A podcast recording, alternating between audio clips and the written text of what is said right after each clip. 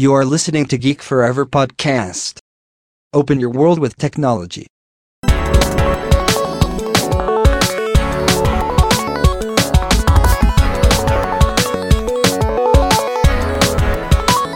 This is Geek Story.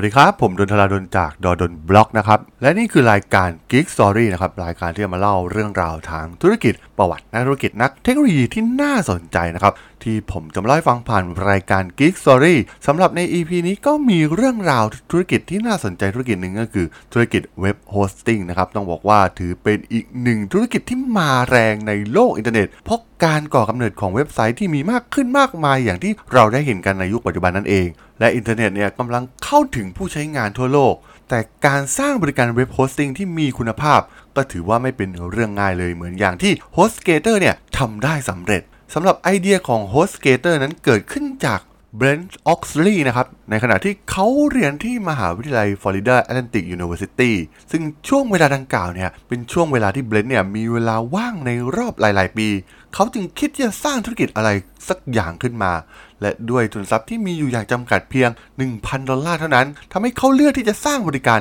อย่าง web hosting ขึ้นมา เพราะมันสามารถใช้อินเทอร์เน็ตในการขยายกิจการของเขาและที่สำคัญเนี่ย มันไม่ได้ใช้เงินทุนมากมายนักในการเริ่มสร้าง web hosting เพื่อเปิดให้บริการให้กับลูกค้าจริง ๆ นั่นเอง และปัญหาแรกที่เขาต้องเจอก็คือการตั้งชื่อของบริการนั่นเอง ซึ่งเหมือนที่ทุกคนเจอในยุคหลัง ที่ชื่อบริการต่างๆ เนี่ยชื่อเจ๋งๆ นั้นได้ถูกจับจองไปแทบจะหมดแล้ว เขาได้คัดกรองจนเหลือ 2 ชื่อสุดท้ายนั่นก็คือ Host Lion และ HostGator และสุดท้ายเขาก็เลือกใช้ชื่อว่า hostgator.com และจดทะเบียนโดเมนดังกล่าวขึ้นในปี 2002 ซึ่งเมื่อเขาคิดจะจริงจังกับธุรกิจใหม่นี้แล้วนั้น ตอนแรกเนี่ยเขาก็ได้ใช้หอพักของเขาทำหน้าที่เป็นสำนักงานใหญ่ของ HostGator ช่วงแรกเขาก็เรียนไปด้วย แล้วก็ทำงานสร้างธุรกิจของเขาไปด้วย โดยพยายามทำการบ้านจากในคลาสที่เขาเรียน แล้วกลับห้องมาในตอนเย็นเพื่อโฟกัสกับธุรกิจของ HostGator ซึ่งช่วงแรกๆนั้นต้องบอกว่าเขามักจะทะเลาะกับเจ้าหน้าที่ด้านไอทีของมหาวิทยาลัยอยู่เสมอ เพราะการเชื่อมต่ออินเทอร์เน็ตที่มีปัญหา ซึ่งส่งผลโดยตรงกับธุรกิจเขา แต่ตอนนั้นเนี่ยก็ไม่ได้มีทางเลือกมากนัก ด้วยเงินทุนที่จำกัดเพียงแค่ 1,000 ดอลลาร์เท่านั้นทำให้อะไรที่ประหยัดได้เขาก็ต้องประหยัดให้ได้มากที่สุดก่อน แต่เบรนท์เองเนี่ยก็ได้พยายามประคองสถานการณ์ทั้งการเรียนและธุรกิจของเขาให้ดีที่สุด แต่ต้องบอกว่าตอนนั้นเนี่ย HostGator ของเขาเนี่ยกำลังเติบโตอย่างรวดเร็ว และที่สำคัญเงินทุนก้อนแรกของเขาเนี่ยก็เริ่มใกล้จะหมดเต็มที เมื่อเข้าถึงช่วงฤดูร้อนทำให้เบรนท์เนี่ยมี 2 ตัวเลือกก็คือการเลิกเรียน หรือการปิดกิจการของเขา แต่ตัวเบรนท์เองเนี่ยดูเหมือนจะมั่นใจว่าธุรกิจของเขาเนี่ยจะไปรอดได้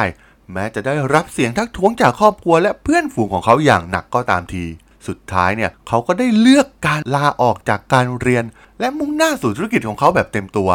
ซึ่งในปี 2003 นั้น กิจการของเบลนมีลูกค้าที่ใช้งานอยู่ราวๆ 112 ราย และอีกเพียงปีถัดมาเท่านั้นจำนวนก็เพิ่มขึ้นอย่างรวดเร็วจนมีลูกค้าสูงถึง 1,031 ราย ซึ่งหลังจากที่มาโฟกัสอย่างเต็มตัว เขาได้เริ่มเปิดให้มีตัวแทนจำหน่ายแบบออนไลน์ แม้ในช่วงแรกนั้นเบรนท์จะเกลียดการให้บริการแบบมีตัวแทนจำหน่าย เพราะเขาเนี่ยยังต้อง support อยู่ตลอดเวลาแต่หลังจากได้เริ่มทำการโฆษณาเพิ่มมากขึ้น เขาก็ได้พบขุมทรัพย์ทางการเงินใหม่ โดย HostGator ได้เริ่มทำแคมเปญโฆษณาในเว็บไซต์ชื่อดังอย่าง Yahoo ซึ่งทำให้บริการของเขาเนี่ยได้รับความนิยมอย่างรวดเร็วในที่สุด ช่วง 2 ปีแรกของการเปิดบริษัทนั้นเบรนท์แทบจะไม่ได้พักเลยด้วยซ้ำเพราะเขาต้องคอยรับโทรศัพท์อยู่ตลอดเวลา เพื่อให้การ support รวมถึงการขาย หลังจากนั้นอีก 3 ปีต่อมาบริษัทก็เริ่มตั้งตัวได้ และมีทีมงานคอยช่วยเหลือเขาในการดูแลลูกค้าเพิ่มมากขึ้น และลูกค้าของเขาเนี่ยก็เติบโตขึ้นเป็นเงาตามตัว เขาก็ได้เริ่มโฟกัสไปที่การบริหารงานบริษัทมากขึ้น โดยเน้นไปที่ความพึงพอใจของลูกค้าเป็นหลัก รวมถึงการบริหารทรัพยากรบุคคลของบริษัทให้มีประสิทธิภาพมากขึ้น โดยทำการจ้างมืออาชีพเข้ามาดูแลในส่วนนี้ เพื่อรองรับการขยายตัวของบริษัท ในปี 2006 HostGator เนี่ยได้ขยายไปต่างประเทศครั้งแรก ด้วยการตั้งสำนักงานที่เมืองออนแทรีโอในประเทศแคนาดา และขยายพื้นที่สำนักงานกว่า 2,000 ตารางฟุต ในเมืองโบคาเรตัน และย้าย headquarter ไปยังอาคารขนาด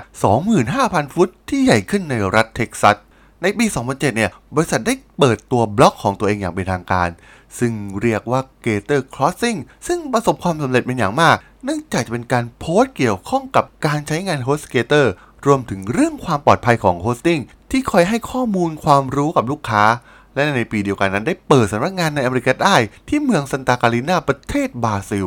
ในปี 2009จำนวนลูกค้าก็เพิ่มมากขึ้นถึง 200,000 คน บริษัทเนี่ยยังคงอัตราการเติบโตในอัตราที่ไม่เคยเกิดขึ้นมาก่อน และในปี 2010 มีการขยายสำนักงานในเมืองฮูสตัน ซึ่งย้ายไปอยู่สำนักงานใหญ่ที่มีขนาดถึง 1 0 0 0 0แสนตารางฟุต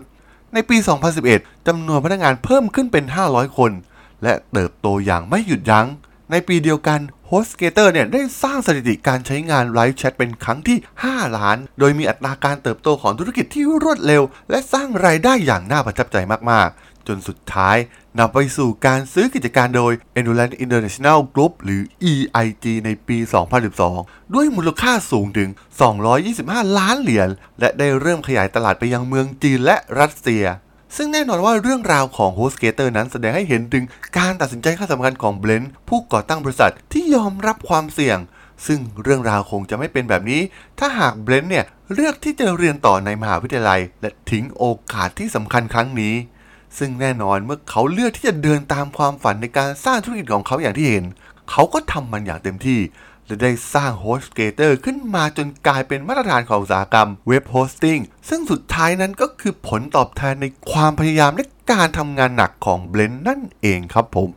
สำหรับเรื่องราวของ HostGator ใน EP นี้เนี่ยผมก็ต้องขอจบไว้เพียงเท่านี้ก่อนนะครับสำหรับเพื่อนๆที่สนใจรู้เรื่องราวประวัติทางธุรกิจ เรื่องราวประวัตินักธุรกิจนักเทคโนโลยีที่น่าสนใจที่ผมจะมาเล่าให้ฟังผ่านรายการ Geek Story เนี่ยก็สามารถติดตามกันต่อได้นะครับ ทางช่อง Geek Flower Podcast ตอนนี้ก็มีอยู่ในแพลตฟอร์มหลักทั้ง Podbean Apple Podcast Google Podcast Spotify YouTube แล้วก็จะมีการอัปโหลดลงแพลตฟอร์ม b l o g d i t ในทุกๆตอนอยู่แล้วด้วยนะครับถ้ายังไงก็ฝากกด Follow ฝากกด Subscribe กันด้วยนะครับแล้วก็ยังมีช่องทางหนึ่งในส่วนของ Line